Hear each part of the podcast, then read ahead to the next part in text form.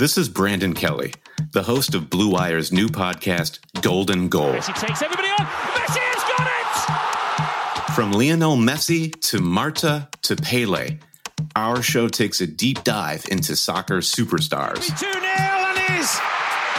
What a World Cup for Megan Rapinoe. From Zlatan Ibrahimovic's brash confidence with the play to back it up, to Megan Rapinoe's heroic outspokenness and World Cup flair. Each episode examines a personality of the world's game. We'll dig into Maradona's Hand of God performance and subsequent downfall, the teenage trio at Dortmund that signaled the next generation of superstars, and that infamous headbutt that slung Zinedine Zidane from glory. Golden Goal Soccer Stars and the Moments That Made Them. Premiering this summer on Blue Wire.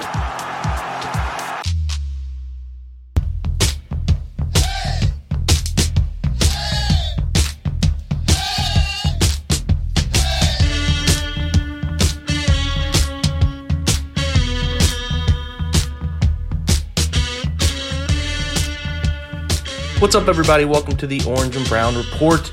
Your host, Jake Burns. We are going to do the 2003 redraft today and uh, excited about it. Before we get to it, I'm going to talk to you guys quick about betonline.ag with all the sports coming back, basketball right on the, you know, around the corner. Baseball is right there too. Make sure you get there. Again, I've been preaching this during the entire quarantine period. Can't keep doing it. You got to get there and take advantage of this before it disappears when everything returns and that is the welcome bonus by using the promo code BLUEWIRE. That's B L U E W I R E. Get that welcome bonus, use it. You can get in on the futures, you can get in on current stuff going on, golf, NASCAR, um, MMA, whatever you would like to get in on. You can do that. And then, like I said, the big gambling opportunities are right around the corner, and even football seems to be trending in the right direction of late. So get there. Take advantage of the opportunity to bet on some of the things you love, things you love to watch. Use that promo code BLUEWIRE and uh, you you know take advantage of that opportunity. That's betonline.ag, your online wagering experts. So we're looking at the 2003 draft for the Browns. Browns made the playoffs in the 2002 season, crushing loss in Pittsburgh. Um, we all remember it all too well. It's the only time the Browns have made the playoffs since their return, and uh, you know it was a team that everybody thought was going to be building going forward and have a great chance to um, continue their success under Butch Davis, who went seven and nine his first year, nine and seven, made the playoffs the second year, and then uh, this draft happens and they go five and eleven. Starts a downward spiral. Right? They finally invest in a top, I guess a top sixty pick on a lineman. Right? Jeff Faine is the first pick. Uh, ends up playing 125 games in his career. Only the first three seasons with Cleveland, he ended up moving on to. Uh, to New Orleans and, and Tampa Bay, and then I think he ended his career with with Cincinnati. So just a decent center uh, who they selected 21st, and we'll talk about players they could have taken instead of him. Second round, pick 52, Chaun Thompson is the selection who uh, who's in the league seven years, only has really two years as a starter, 98 games, pretty underwhelming career. Chris Crocker, decent career as a uh, as a, as a, as a DB, pick 84, um, 151 games. I think Chris had only three seasons in Cleveland, though, before he moved on, went to Atlanta and Cincinnati. Ends up with 15 interceptions in his career and uh, like 400, let me see here, four, 556 tackles. So a nice start, but Cleveland never signs him to a second contract. He leaves. Uh, and then the last pick we'll look at is Lee Suggs in the fourth round, pick 115 was in the league for maybe three years. Uh, did not do a whole bunch. 269 total attempts for 1,074 yards and four touchdowns. And then the last three picks are just names you would never remember. Ryan Pontbriand uh, from Rice was a center they selected with pick 142. Pick 152, Michael Lehan out of Minnesota, a defensive back who played 70 games in the league, but pretty underwhelming, only one season as a starter. And Antonio Garay out of Boston College, 56 games as a defensive end. Um, ends up with 138 tackles and not many, only nine sacks in his career. Only plays one season in Cleveland, leaves the league before he comes back in 2006. So, an underwhelming draft and a year that they needed to draft better. And if you look back at the 2003 draft, there are plenty of names at the top that you would know that the Browns had no chance of getting. Obviously, Carson Palmer was your first pick, then the, the run on wide receivers between Charles Rogers. Boy, a disappointing career out of Michigan State, only 36 catches for 440 yards. The next pick was Andre Johnson, who had a great career, 1,062 catches for 14K, 70 touchdowns. Um, other notables in the first round that had great had great runs. Uh, Kevin Williams is the ninth pick. He had five All Pro seasons. The the defensive tackle for the Vikings. Uh, Terrell Suggs was the tenth pick, still in the league, right? 139 career sacks. Uh, shot at the Hall of Fame someday. Uh, speaking of the Hall of Fame, Troy Polamalu was picked 16, um, and uh, is obviously already a Hall of Famer. It's a fantastic safety, you know, near the line of scrimmage. And that's kind of it. I mean, there was some other notables: Marcus Trufant, Byron Leftwich was picked seventh. Underwhelming career for his draft location. Jordan Gross, the offensive tackle.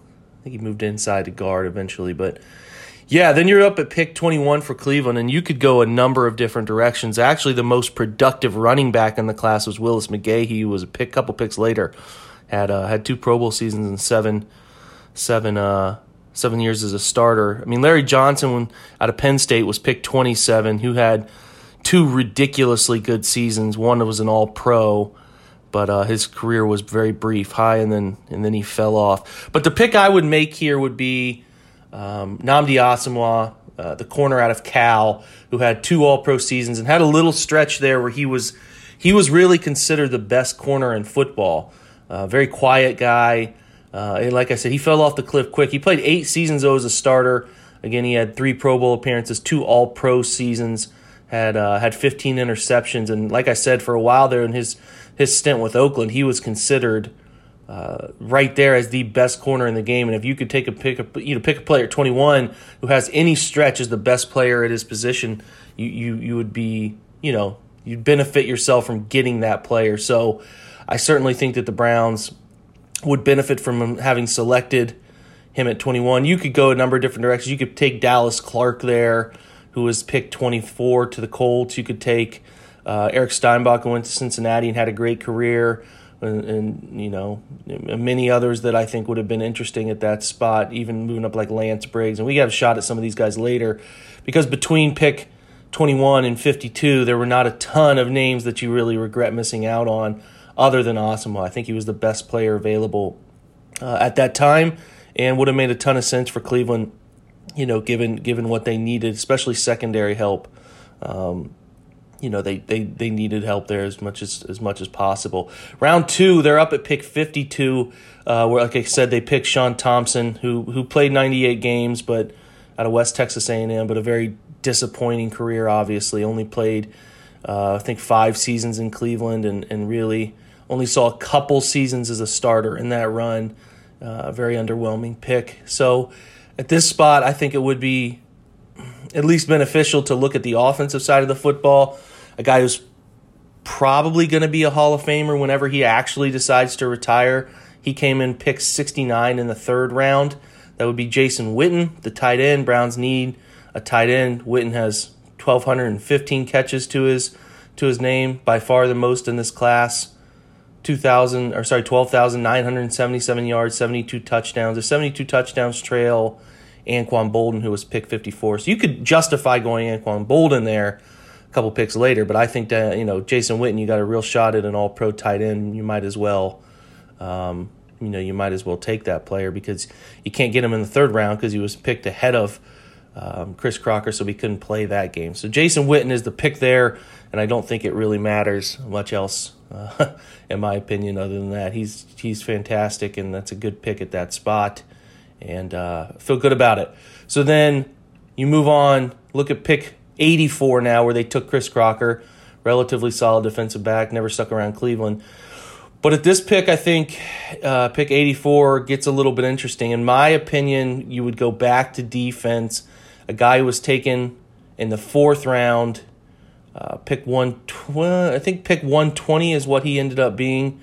Um, trying to make sure I have the right right pick because Lance Briggs would have been a great pick, but he was a he was picked 68. He went before. He had 944 tackles 16 interceptions, 15 sacks. A great linebacker next to Brian Urlacher in Chicago all those years. Uh, you could you could have had Chris Tillman earlier, another great defensive back, Peanut Tillman. But I think uh, Asante Samuel, who led this class in interceptions, was 51 interceptions, were nine more than Terrence Newman, the fifth pick overall. Um, and uh, a one All Pro season for Asante Samuel, four Pro Bowls, nine years as a starter, 398 solo tackles out of Central Florida. So um, you feel pretty good about that pick too, right? You got. Uh, da, da, da, we're looking at the top of the draft. We we started with, uh, I think, a, a, wise pick to, to bolster our corner. I think we'd be set at corner for a long time. And again, a reminder that we we look at these individually what the what the Browns would do. And you're not redrafting all the other years. You're just redrafting on this year going forward. Leading into it, the same team, and then you know going forward, you're not building on all these redrafts before. So you would come out of it with two just amazing cornerbacks in Santi Samuel and Nnamdi Asomugha, the first and and uh, first round and third round pick, sandwiched between Jason Witten, which would be you know just phenomenal to be able to take that player there. So then that leaves us with our last pick as we only picked the first four in these. And there are two defensive linemen who really catch my eye. Um, but I'm gonna I'm gonna narrow this down to one guy who I think is worthy pretty much above everybody else. Is, is really there are not a bunch of offensive linemen that you would feel good about picking that last um, you know a significant amount of time in the league. It's just it's just a tough offensive line draft and uh, yeah, it just doesn't doesn't make. I, I don't see an alignment. You know, when some of these other players are out there available.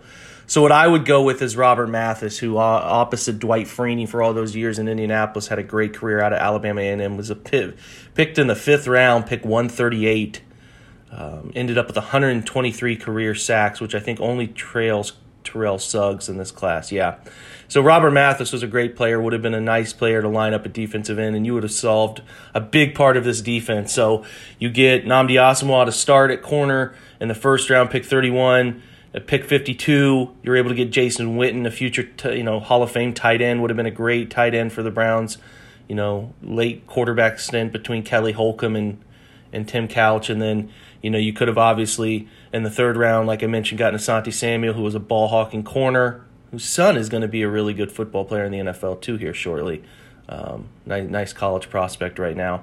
And then in the fourth round, you got Robert Mathis, which is a, a preeminent defensive end who could get after the quarterback and would have been fantastic addition to the front line. So that's a wrap on this one. You got four really good players. It's always fun to go back, look at where these guys are drafted, use our hindsight, and say uh, these are the picks that the Browns could have had at this position, and it, kind of it kind of always is a bummer to think about how bad the Browns have been at this for so long, and uh, and players that were there available to, to be had, and they just they just never never pulled the trigger on any of these guys that that have, that have had great careers for a long time. We're coming up on some drafts that are going to be really fun. We're going to have Stephen Thomas on today, and we'll post it tomorrow for the 2004 class, which is full of a lot of interesting decisions and a lot of interesting quarterback prospects, to say the least. And then um, we have uh, 2005, which will hopefully get Brent Sobleski to help us with the 2005 redraft. These are fun um, in, a, in a depressing sort of way. So I hope you guys are enjoying looking at who the Browns could have had, thinking about how the last two decades of football in Cleveland could have went differently. These these first five have been very depressing about players that were on the board that they passed, especially Ed Reed yesterday uh, was especially depressing when um, the 2002 redraft, when you looked at them taking him, um, you know, could have had him over William Green, the running back, and then had Clinton Portis in the next round. So all of these are available. Go back and listen if you want some names that are blast from the past. It's always fun. So hope you guys are enjoying these as we as we head into training camp. Make sure you guys join us at the OBR if you have not done so, and please, I urge you, I beg you, review this podcast on iTunes or Stitcher or SoundCloud or Spotify, wherever you get your podcasts and are listening to this. We always appreciate you joining us. And until tomorrow with the 2004 redraft, we'll catch you then. And go Browns.